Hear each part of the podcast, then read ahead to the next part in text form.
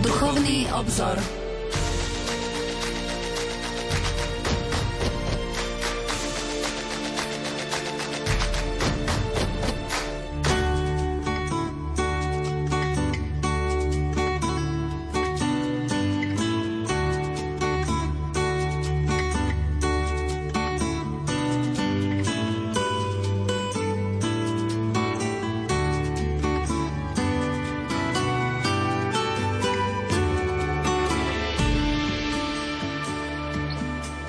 Anselm Green vo svojej modlitebnej knihe píše: Odozdávam ti svoje srdce.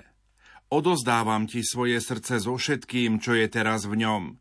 Nechcem pre tebou nič skrývať, lebo tebe môžem ukázať všetko. Pod tvojim milujúcim pohľadom stráca moc všetko, čo je vo mne negatívne. Ešte to tam je, ale už ma to neovláda.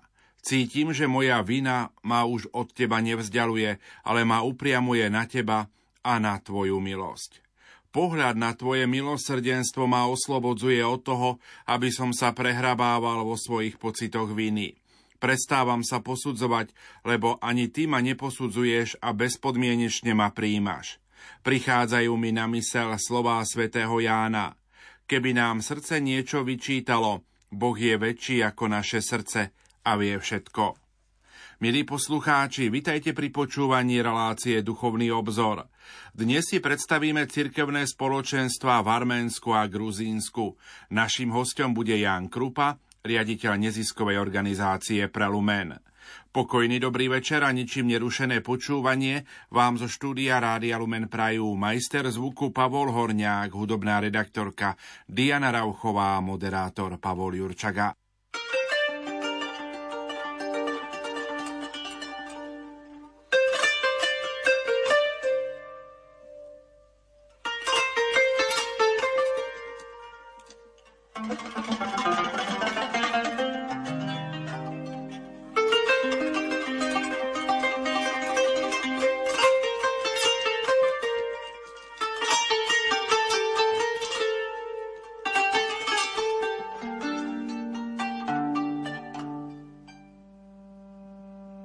Gançume mari yari yar boyut mernem Çeskali muht mari asayın çanem Gançume mari yari yar boyut mernem Çeskali ختماری آسا این چارم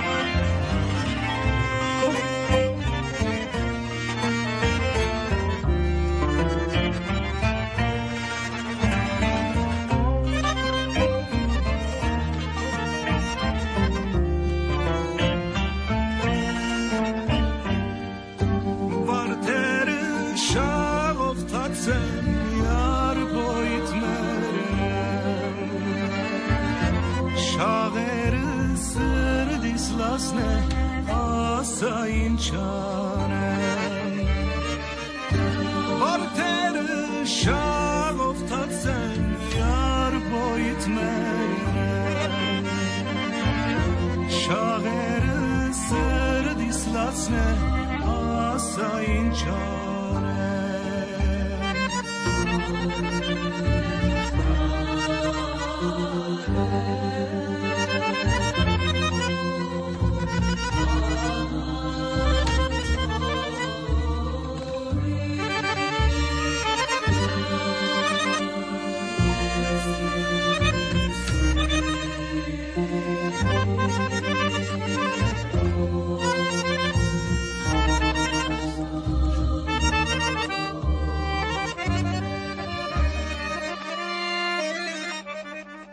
Vyše 500 rokov pred príchodom vierozvescov Konštantína a Metoda na Veľkú Moravu v roku 863 prišli zvestovať vieru starým Arménom svätý Gregor a Gruzíncom svätá Nino.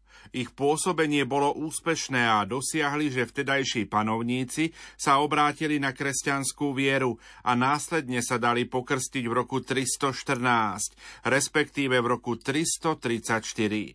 Títo vierozvescovia sa zaslúžili o to, že Arménsko a Gruzínsko, dve malé krajiny, ležiace na rozhraní súperiacich veľmocí, Perskej a Rímskej ríše, sa stali prvými krajinami na svete, v ktorých sa kresťanstvo stalo štátnym náboženstvom. Gruzínsko a Arménsko predstavujú jedinečný kultúrny priestor. Ide o dva nepočetné národy, ktoré žijú dnes v samostatných štátoch pod majstatnými končiarmi Kaukazu, a to na území, kde sa stretávali staré civilizácie, ktoré oddávna súperili o vplyv a moc, ale prinášali aj mnohé významné výdobytky vo všetkých oblastiach ľudskej činnosti, teda v umení, architektúre, myslení či spravovaní spoločnosti. Predovšetkým Peržania, Gréci a Rimania vtláčali svoju pečať nespočetnej pestrosti menších autochtónnych etník rôzneho pôvodu. Mnohé zanikli, splynuli s dominantnými národmi, často pod nemilosrdným útlakom a násilím. Predkovia dnešných Gruzíncov a Arménov boli súčasťou tohto priestoru odčias dlho predchádzajúcich zmenu letopočtu. Ich formovanie sa v moderné národy trvalo stáročia a bolo poznamenané všetkými atribútmi o prežitie. A zdá aj to spôsobilo, že šíritelia kresťanstva u nich našli vnímavých poslucháčov a múdrych vládcov, ktorí pochopili úžasný civilizačný potenciál nového svetonázoru. Kresťanstvo sa od 4. storočia stalo podstatným znakom ich národnej identity, podnietilo vznik vlastného písma a rozvoj vlastnej kultúry. Čeliť nájazdom a násiliu museli zaiste aj v ďalších storočiach, veď ich geopolitický priestor mal vždy strategickú polohu. Od 7. storočia to bol arabský islám, ktorý expandoval nielen do Severnej Afriky, Perzie, Mezopotámie a Sýrie, ale ohrozoval takmer 500 rokov aj Arménsko a Gruzínsko.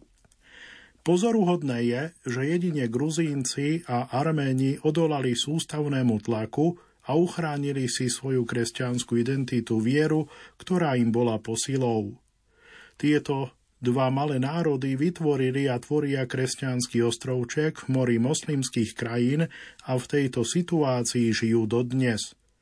Svedčilo to vtedy a svedčí to aj dnes o ich nesmiernej duchovnej sile, o obdivuhodnom presvedčení, o schopnosti obetovať sa pre vieru, pravdu a spravodlivosť. Pevnosť Narikala je symbolom, ktorý reprezentuje hlavný kultúrno-historický míľnik gruzínskej minulosti. Preto si toto meno zvolila za názov svojej knihy Kamila Labaš a my z tejto publikácie čerpáme informácie do dnešnej relácie Duchovný obzor. Pevnosť Narikalu postavili v 4. storočí Peržania, aby mali pod kontrolou úzke údolie rieky Mtkvary.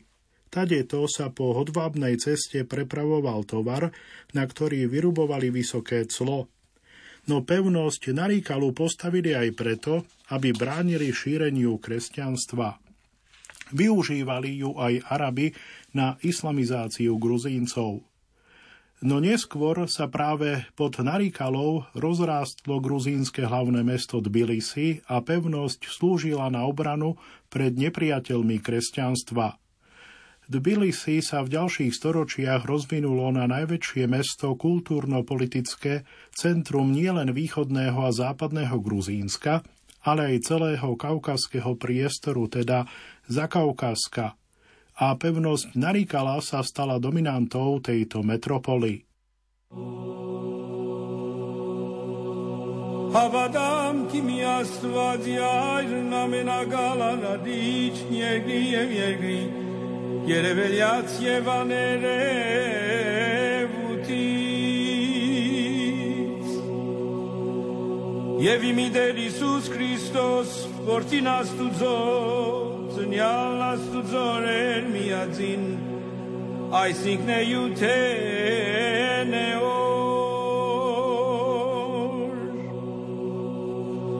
Asfadzas tuzo Luis iluso Asfadzes marinas tuzo Jesmarde Zanuntie vochadaras Nunik ne pluteneor Vorovaminani cervergines Yevimira yegri Yerevelik yevane revu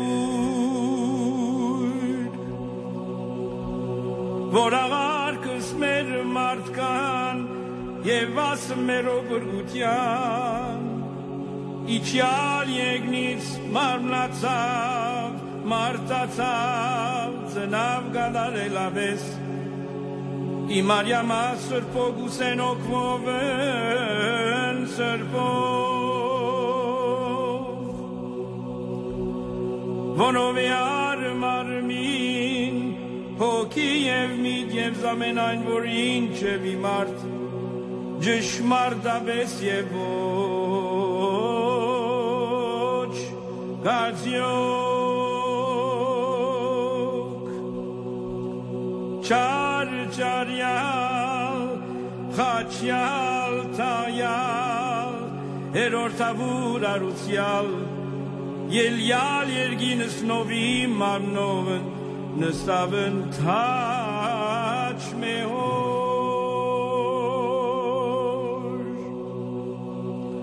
Kaloce novim arnoven Je parokor Itadels gentanis Je vesberjals Vorota kaurtjan vočko Vavčan Havadam Jevi surpokin anel nevi gadarjan Vor hosecavonens jev markarens jev avedarans Vor ečni ortanan Karoziat zarakjalen jev nagetsa visurzen Havadank Jevi mimiajn Întanagan e varakilagan surpie gereții Imi mângârdutiu Abașharutiu Icautiun e vitoutiun merați Iarutiu mereloți Itarastan navideniți Ocoție marnoți Arcaitiun egniți E vighean să davide nagan Cirkevné spoločenstvá v Arménsku a Gruzínsku, to je téma dnešnej relácie Duchovný obzor. Je všeobecne známe, že kresťanstvo sa hneď v 1. storočí po ukrižovaní a zmŕtvychstaní Ježiša Krista šírilo z Jeruzalema všetkými smermi po Rímskej ríši. Najprv na sever do Galilei apoštolom Jakubom a do Samárie apoštolom Filipom. Ďalej na sever do Sýrie apoštolom Petrom, zo Sýrie smerom na západ do Malej Ázie, po celom území dnešného Turecka až na jej západné pobrežie do Efezu apoštolom Jánom. A napokon sa kresťanstvo šírilo aj do Európy, na jej východný okraj, do Grécka a Macedónska apoštolom Pavlom a na juh k tedajšiemu hlavnému mestu Rím apoštolmi Petrom a Pavlom. Avšak málo kto vie, že kresťanstvo sa zo Sýrie šírilo nielen po Rímskej ríši, do Malej Ázie, do Európy a do Egypta. Kresťanstvo sa šírilo aj za jej hranice. na sever smerom k pohoriu Kaukaz, cez arménske, gruzínske a azerbajdžanské územia, ba takisto na východ cez Mezopotámiu do Perzie a Indie. Spomeňme apoštola Tomáša. V súčasnosti takmer nikto nevie, že Arménsko, Gruzínsko a Kaukazské Albánsko, respektíve Kaspické Albánsko, patrili k prvým štátom na svete, ktoré oficiálne uznali kresťanstvo za štátne náboženstvo. Treba vyzdvihnúť, že tak urobili vyše 50 rokov predtým, ako bolo kresťanstvo uznané za štátne náboženstvo v Rímskej ríši. To sa stalo v Rímskej ríši približne v roku 390. Arméni a Gruzínci prijali kresťanstvo za štátne náboženstvo 500 rokov pred pokresťančením strednej Európy. Stará kresťanská kultúrna tradícia uvedených národov je vo všeobecnosti pomerne málo známa, hoci by si zaslúžila oveľa viac pozornosti. Treba ešte vysvetliť, že kaukazské či kaspické Albánsko nie je totožné s dnešným európskym Albánskom, ale je totožné s dnešným Azerbajdžanom. Meno krajiny sa označuje po slovensky Gruzínsko, po arménsky Vrastán a po gruzínsky Sakartvelo. Gruzínsko sa rozprestiera na území Kaukazského pohoria medzi Veľkým a Malým Kaukazom.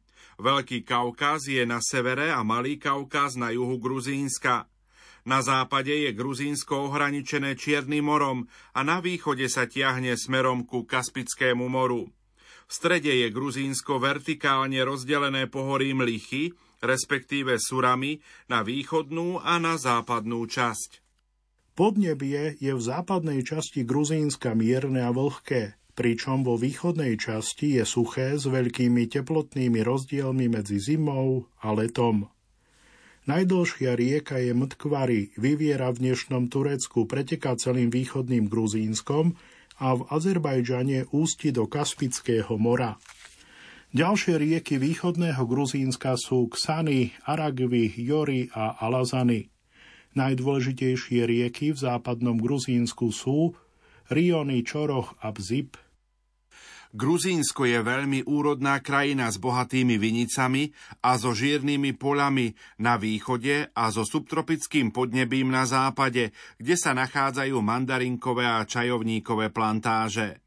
Západné Gruzínsko sa skladá z nasledovných regiónov: Imerety, Rača, Lečchumy, Svanety, Abcházia, Mingrelia, Samegrelo, Gúria, Adžária, Samtché, Džavachety a Tao Klargety. Naproti tomu východné Gruzínsko pozostáva z nasledovných regiónov: Kartli, Kachety, Kuchety, Herety, Osetia, Tušety, Cheusurety, Pšavy, Chevy, Tjulety a Samačablo. Hlavným mestom Gruzínska dnes je Tbilisi. Tbilisi v preklade znamená teplé mesto. Nachádza sa vo východogruzínskom regióne Kastli. Na území Gruzínska žije veľa národov a národností rozličných náboženstiev, ktoré sa navzájom znášajú vďaka mimoriadnej tolerantnosti Gruzíncov. Spomeňme napríklad kaukazské etniká, Kartveli, ďalej Svani, Lazi, Oseti, Skýti, Čani, Čerkesi, Dagestanci, Čečenci, Jasovia, Alani, Inguši, Japšili, Lezgieri, Udieri a Sagini. Spomedzi negruzínskych národov tu žijúcich uvedieme Židov, Arménov, Rusov, Azerbajdžancov, Grékov, Kurdov a starých Sýrčanov. V hlavnom meste Tbilisi stoja nedaleko seba svätyne rôznych vierovýznaní, teda gruzínske pravoslávne, ďalej apoštolské arménske, pravoslávne ruské, rímskokatolícke, evanjelické, ale aj židovské synagógy a moslimské mešity. Jazykovo patria Kartveli, Megreli, Svani a Lazi k juhokaukazskej jazykovej skupine. Zatiaľ čo Abchazovia patria k severokaukazskej skupine a Udíni ku východokaukazskej. Oseti a Kurdi sú Iránci, Arméni sú Indogermáni a Azerovia sú potomkovia tureckých prisťahovaných kmeňov. Gruzínsko v tej podobe, ako ho poznáme dnes, existuje od 12. storočia. Dovtedy sa po niekoľko storočí východné a západné Gruzínsko vyvíjali osobitne, teda pod rôznymi politickými, národnými, kultúrnymi i náboženskými vplyvmi. Až v 12. storočí obe časti zjednotil gruzínsky kráľ Dávid Armašenebeli a vzniklo Sakartvelo, čo je vlastne miestny názov pre Gruzínsko. Kráľ Dávid je známy aj ako Dávid Staviteľ.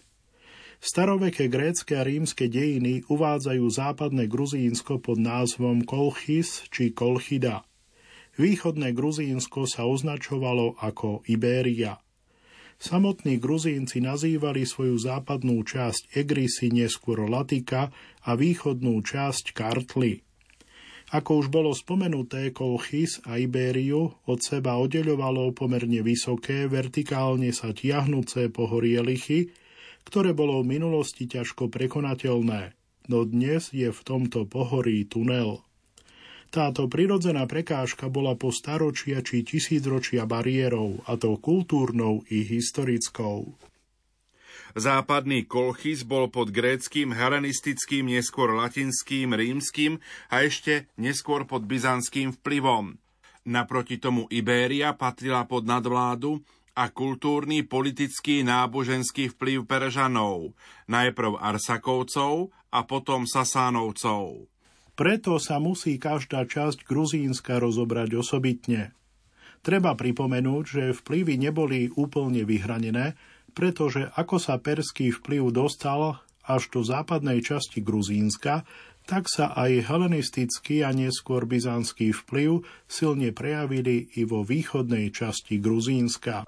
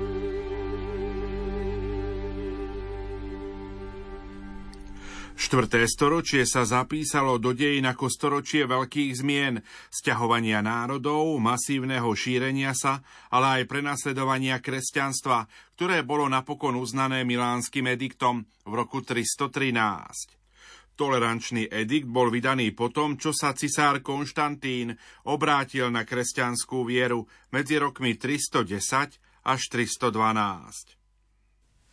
Hlavné mesto Rímskej ríše pod tlakom ohrozovania a dobývania Gótmi preniesli z italského polostrova na východný okraj Európy, do malého gréckeho mestečka Byzancion na Bosporskej úžine, ide o dnešný turecký Istanbul.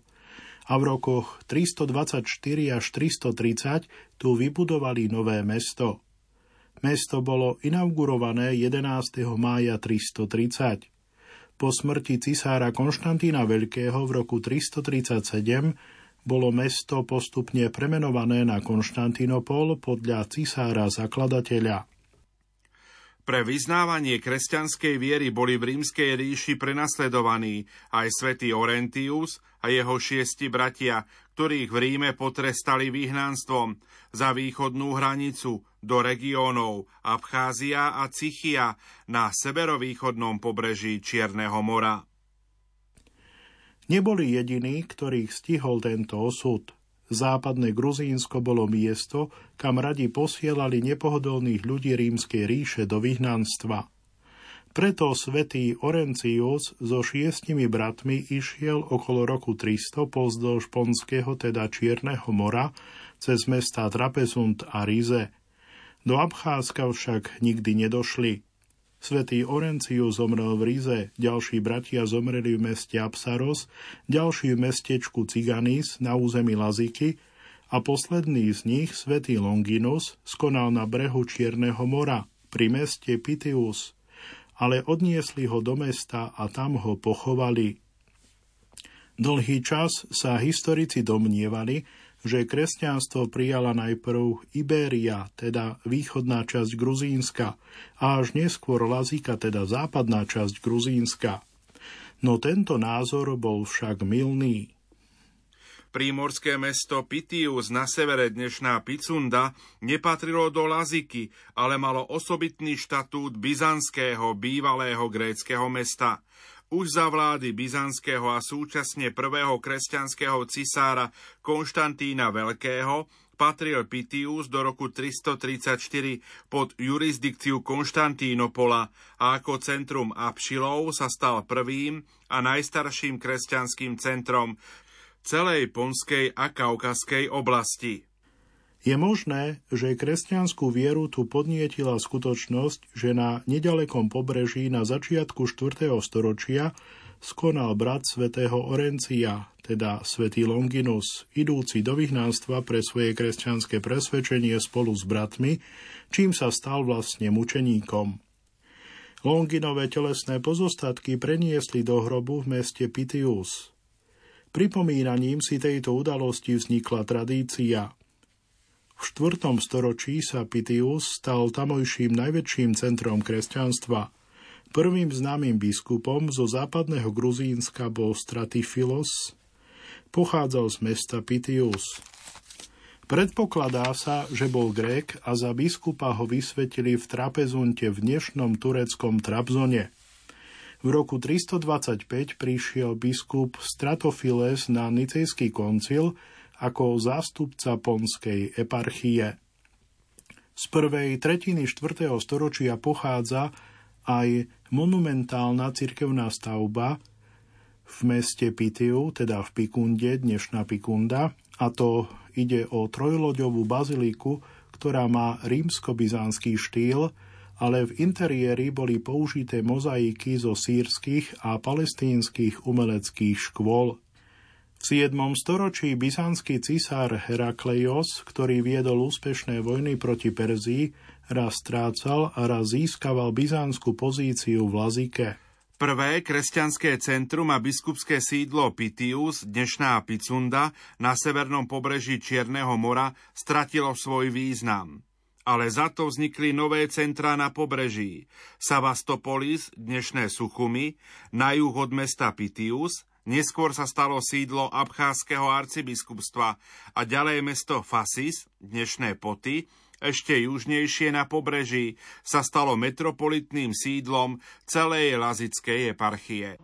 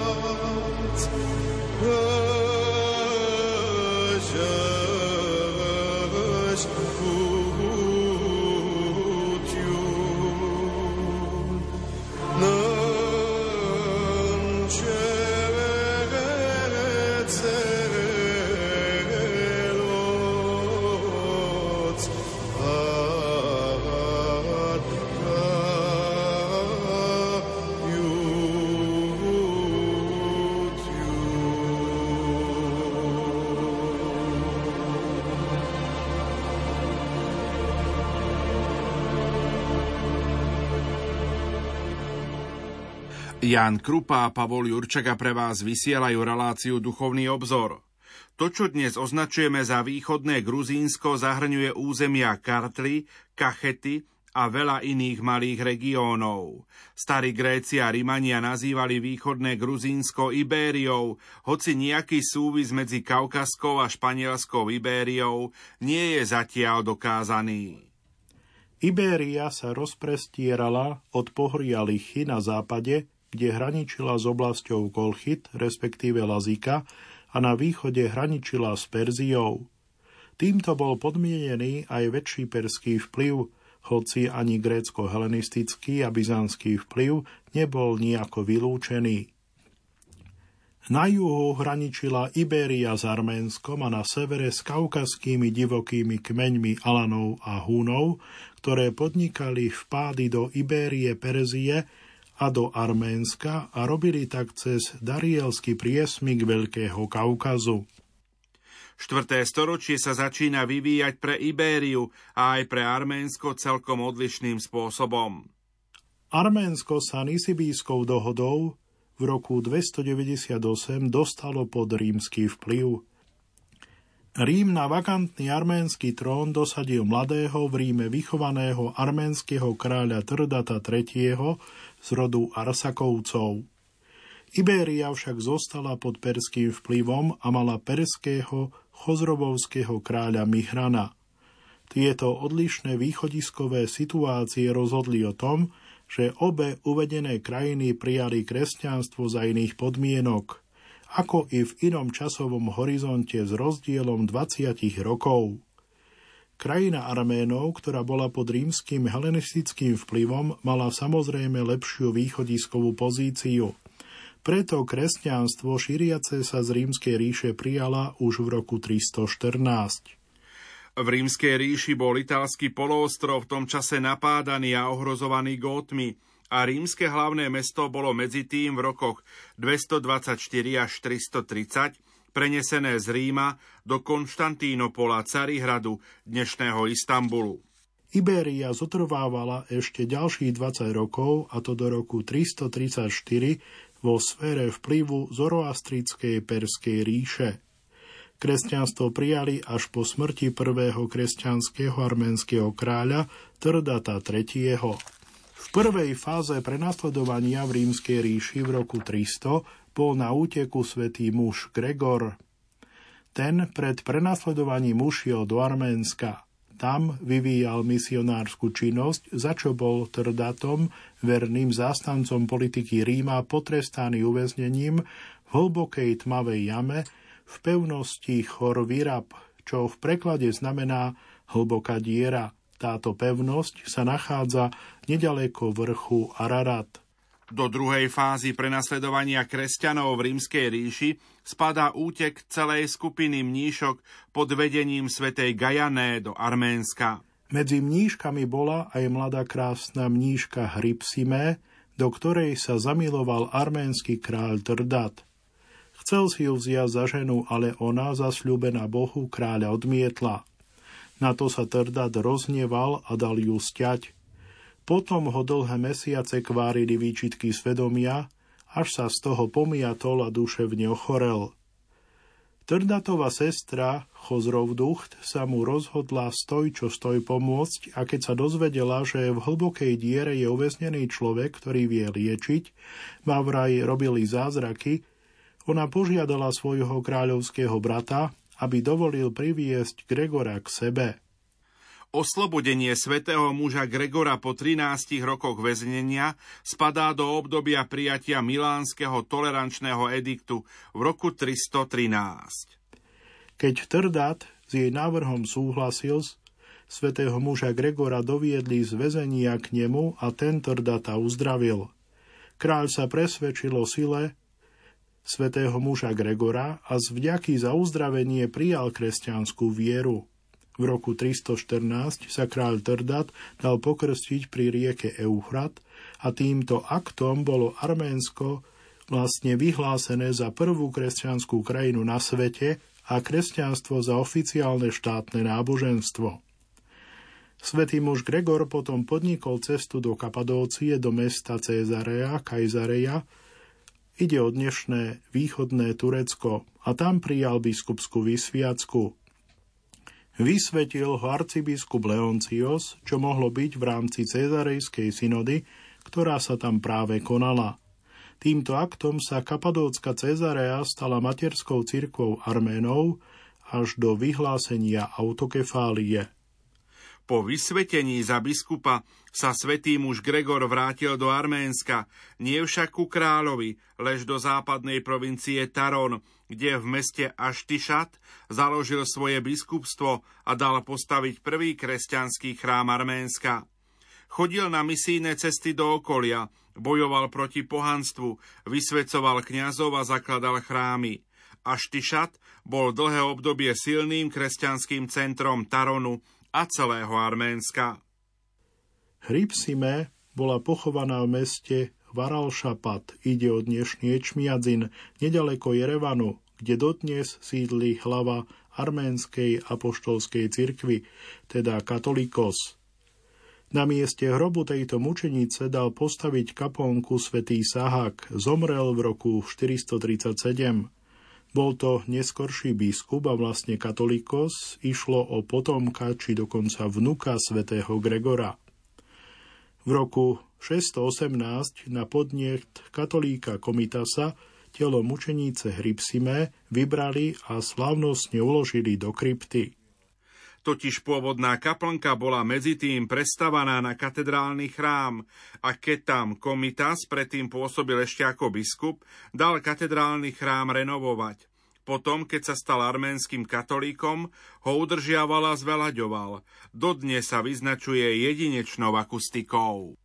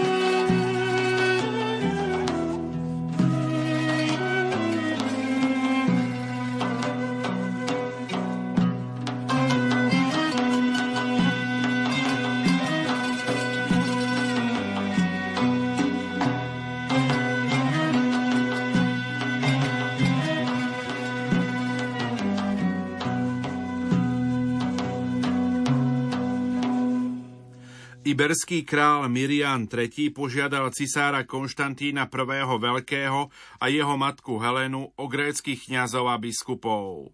Cisár s radosťou jeho žiadosti vyhovel a poslal mu nielen kňazov a biskupa, ale aj vzácnu ikonu vykupiteľa a relikviu Kristovho kríža. I cisárova matka Helena napísala Mirianovi list, v ktorom označila vyslaného kňaza Jakuba za evangelistu. Historici predpokladajú, že k prijatiu kresťanstva iberským kráľom došlo v roku 334 a krst prebehol v rokoch 335 až 337 medzi intervenciou byzantského generála Hannibala v Iberii v roku 335 a smrťou Konštantína Veľkého. Ibéria sa tak stala vlastne druhou krajinou na svete hneď po Arménsku, ktorá prijala kresťanstvo za štátne náboženstvo. Prijatie kresťanstva v krajinách Arménsko a Ibéria možno chápať ako akt rozhodnutia stať sa súčasťou grécko-sýrskeho svetového spoločenstva, čím sa malo zabrániť perskej asimilácii, jednak po stránke kultúrnej a jednak po stránke náboženskej. Týmto aktom si však súčasne obe krajiny akoby podpísali ortieľ budúceho stáročného utrpenia, mučeníctva, všelijakých násilných činov. Nimi Peržania vlastne chceli a sa usilovali o obrátenie tamojšieho kresťanského obyvateľstva k zoroastrizmu, a to aj za cenu deportácií kresťanov na územie dnešného Iránu. Opis okolností a detailov Mirianovho obrátenia sa na kresťanskú vieru mnohom pripomínal literárny útvar Legendu. Lenže z dobových dokladov je známe, že Mirianova manželka Nana bola veriaca kresťanka, pretože ako mladú ju kresťanská misionárka Nino vyliečila z dlhodobej choroby. Nino bola cudzinka, nie gruzínka. Do Ibérie prišla približne v roku 327 a samu seba označovala za zajatkyňu. Priniesla so sebou drevený kríž, ktorý sa jej cestou zlomil, a tak ho zviazala vlastnými vlasmi. Tento ohnutý verkočom pozväzovaný kríž sa stal symbolom gruzínskej cirkvi. Svätá Nino sa najprv zastavila v meste Urbnisi, kde žili Hebrejci, potom sa vydala ďalej na východ a 3 roky žila za múrmi hlavného mesta Mnscheta. Až potom začala v Ibérii šíriť kresťanskú vieru, ba vyliečila ťažko choré dieťa. Neustále sa modlila. V 6. roku svojho tamojšieho pobytu pomohla vyliečiť manželku iberského kráľa Nanu, ktorá porozprávala o svojom zázračnom uzdravení aj svojmu manželovi, ale kráľ Mirian sa ani tak nechcel stať kresťanom. Jedného dňa sa však král Mirian vydal do istého dňa. Bolo to dáko na začiatku 7. roku od príchodu misionárky Nino do Ibérie so svojím sprievodom na polovačku do lesa. Denné svetlo sa odrazu zmenilo na hustú tmu, ako keby bola najhlbšia noc. Všetko bolo zahalené chmárov a čierňavou, takže sa nedalo pokračovať v ceste. Kráľov sprievod sa roztratil, nik z jeho sprievodu nenašiel cestu k nemu. Kráľ zostal v hustom tmavom lese sám. Utrápený zúfalstvom si spomenul na Nanino rozprávanie o zázraku, ktorý sa jej stal, a na jej reči o viere v Krista. No už kráľ si pomyslel, ak existuje Kristus, nech ma vyslobodí z tejto tmy. Potom sa zrieknem viery v iných bohov a budem uctievať jedine jeho. Keď král prišiel domov, porozprával všetko svojej manželke Nane a dal si zavolať zajatkyňu Nino. Kráľ Mirian ju poprosil, aby mu porozprávala o kresťanskej viere a vyučila ho v zásadách i obradoch svojej viery. Kráľ zložil sľub viery, že už nebude uctievať iných bohov, ale bude uctievať jedine Krista. Zajatkyňa mu všetko postupne povysvetľovala a zasvetila ho do tajomstva kresťanskej viery. Kráľ zhromaždil okolo seba celý svoj národ, rozpovedal prítomným všetko, čo sa jemu a jeho žene prihodilo, a ľud rovnako začal vyznávať vieru v Krista. Tak sa Mirian stal apoštolom svojho národa. Potom král Mirian poslal poslov do Carihradu ku cisárovi Konštantínovi, aby im poslal kňazov, ktorí dokončia dielo Božie, ako to odporúčila zajatkyňa Nino. Cisár bol nesmierne rád a tešil sa z toho, že smie pripojiť k Rímskej ríši túto krajinu a jej ľud. Do Ibérie poslal biskupa Johannesa, 2 kňazov a 1 diakona. Priložil list od cisárovnej matky Heleny, ďalej ikonu Vykupiteľa a kúsok Kristovho kríža pre svätú Nino. Pri prijatí týchto darov sa král Mirian a jeho manželka Nana dali pokrstiť. Zatiaľ, čo kráľ Mirian čakal na cisárovú odpoveď, sám od seba sa rozhodol a započal stavbu prvého kresťanského chrámu so 7 nosnými stĺpmi vo svojej kráľovskej záhrade. A to na mieste, kde dnes stojí katedrála Svätíc Choveli. Keď postavili nosné stĺpy, jeden z nich sa odrazu zdvihol do výšky 1 stopy nad zem a tak zostal. Skúšali ho všelijako opraviť, ale nedalo sa. Všetci, čo to videli, nevychádzali z údivu. Zajatkyňa svätá Nino sa premodlila celú noc pri tomto stĺpe a ráno ho našli pevne vsadený na pôvodnom mieste. Keď bol kostol postavený, vzala Nino so sebou kňaza Jakuba a a vybrala sa ohlasovať kresťanstvo na východ krajiny, do regiónu Kachety. Keď sa chcela vrátiť do Mchety, ochorela a choroba ju zdržala v tomto regióne. Tam sa o ňu starali Mirianov kráľovský syn Reu a jeho manželka Salome, ktorí žili v meste Udžarma. Svätá Nino poprosila kňaza Jakuba, aby sa po Johannesovi stal biskupom. Svätá Nino zomrela v meste Bodbe a tam je aj pochovaná.